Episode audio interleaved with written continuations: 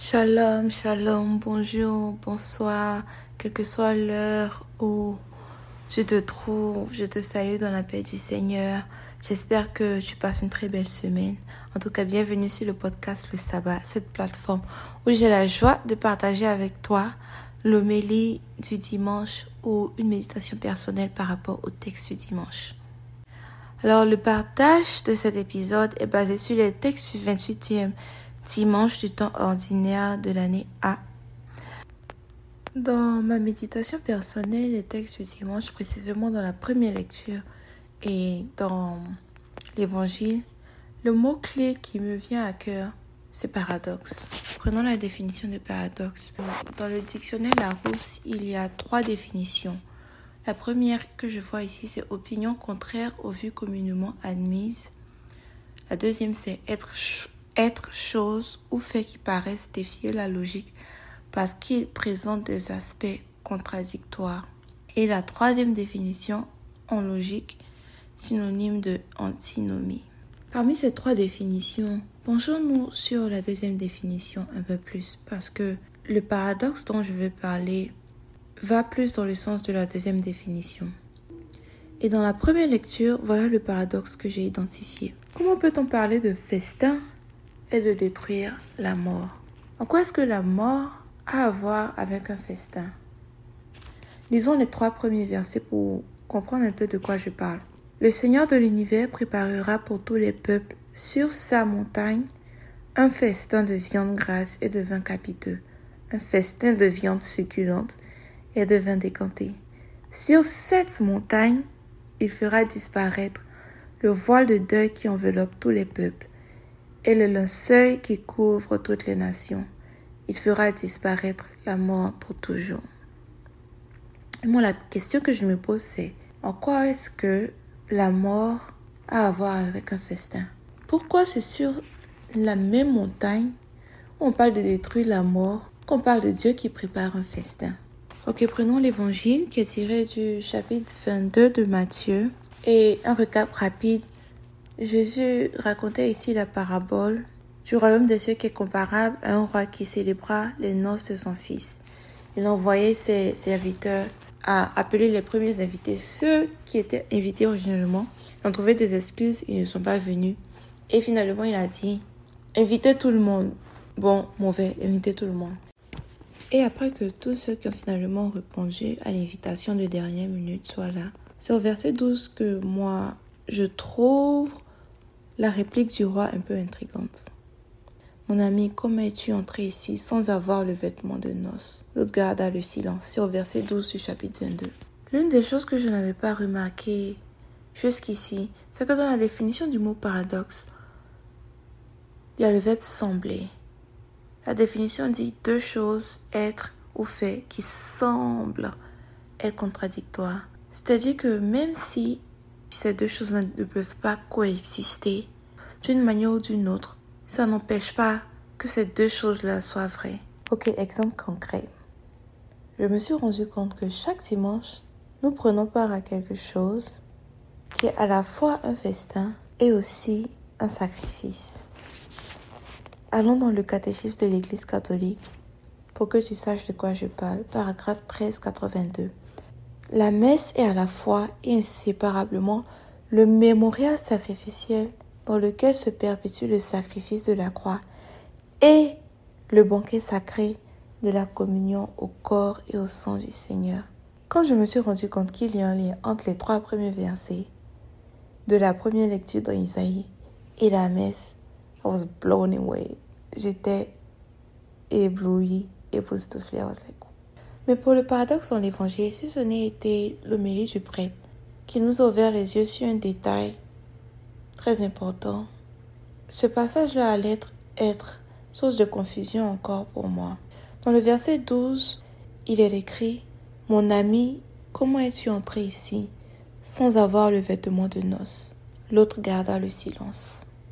Si j'étais cet invité et si je n'avais vraiment pas le moyen d'avoir des vêtements de noces, je n'allais pas garder le silence. J'allais plaider. J'allais dire, mais je n'ai pas de vêtements de noces et de toute façon, tu nous invitais à la dernière minute. Mais la Bible dit qu'il garda le silence. Ça veut dire que il avait la possibilité d'avoir les vêtements de noces, mais il ne l'a pas fait.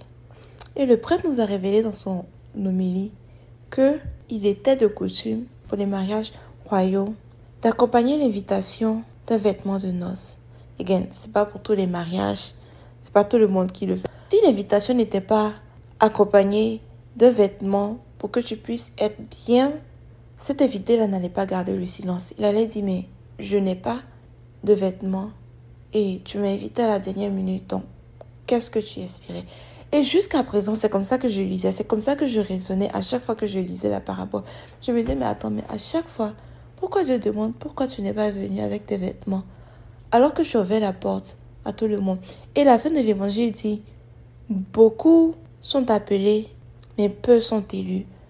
Et je me suis toujours demandé, mais Seigneur, ah, mais s'il y a des élus, pourquoi on appelle tout le monde? S'il y a vraiment certains élus qui étaient choisis d'avance, pourquoi tout le monde est appelé en fait? Mais dimanche passé, j'ai commencé à comprendre le point de cette parabole parce que jusqu'ici elle me laissait perplexe.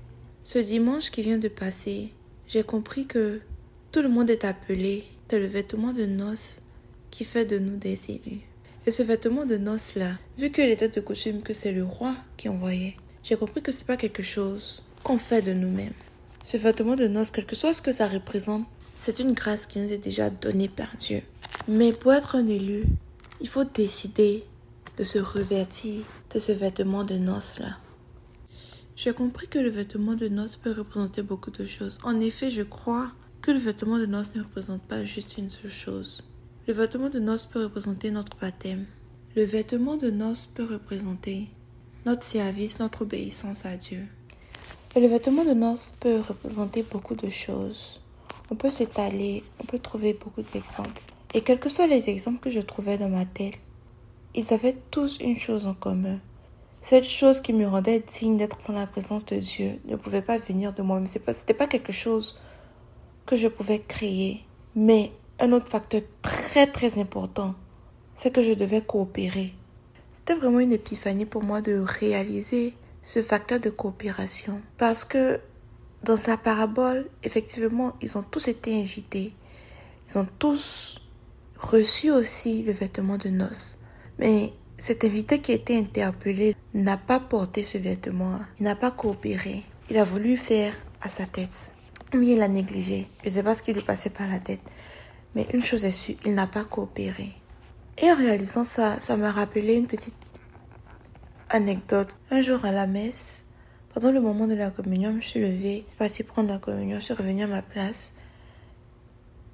Et pour la première fois, au lieu de regarder les personnes, quand je, quand commence à être distraite, au lieu de regarder les personnes qui viennent recevoir, je regardais le prêtre qui donnait la communion, qui donnait, qui donnait. C'était ma première fois de réaliser que, en fait, on va pas prendre la communion, c'est Christ qui se donne. C'était la première chose que j'ai réalisée. Et la deuxième chose que j'ai réalisée vient d'une conversation intérieure que j'avais, que j'ai eue plus tôt.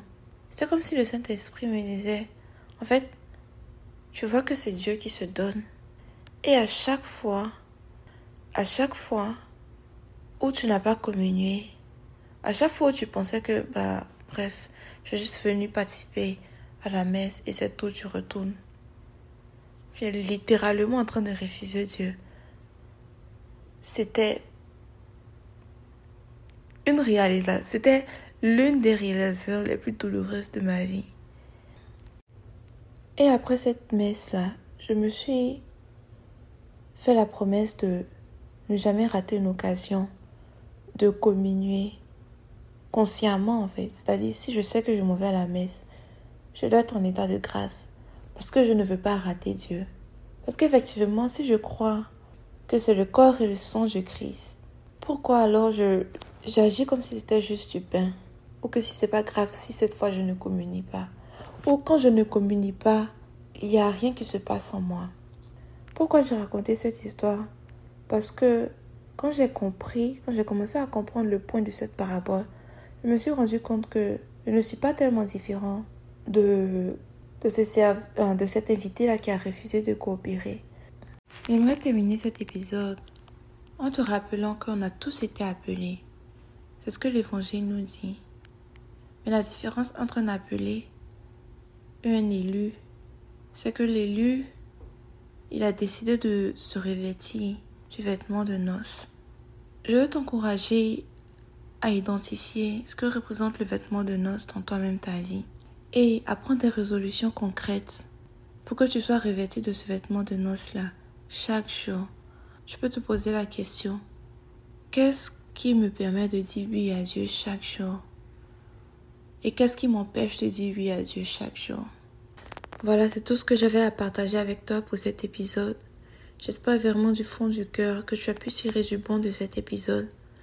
Et si tu as aimé cet épisode, je te demande juste une, seule chose, c'est de partager avec une seule personne. Et j'ai écouté cet épisode. Voilà ce que j'ai aimé. Je pense que tu vas aimer aussi.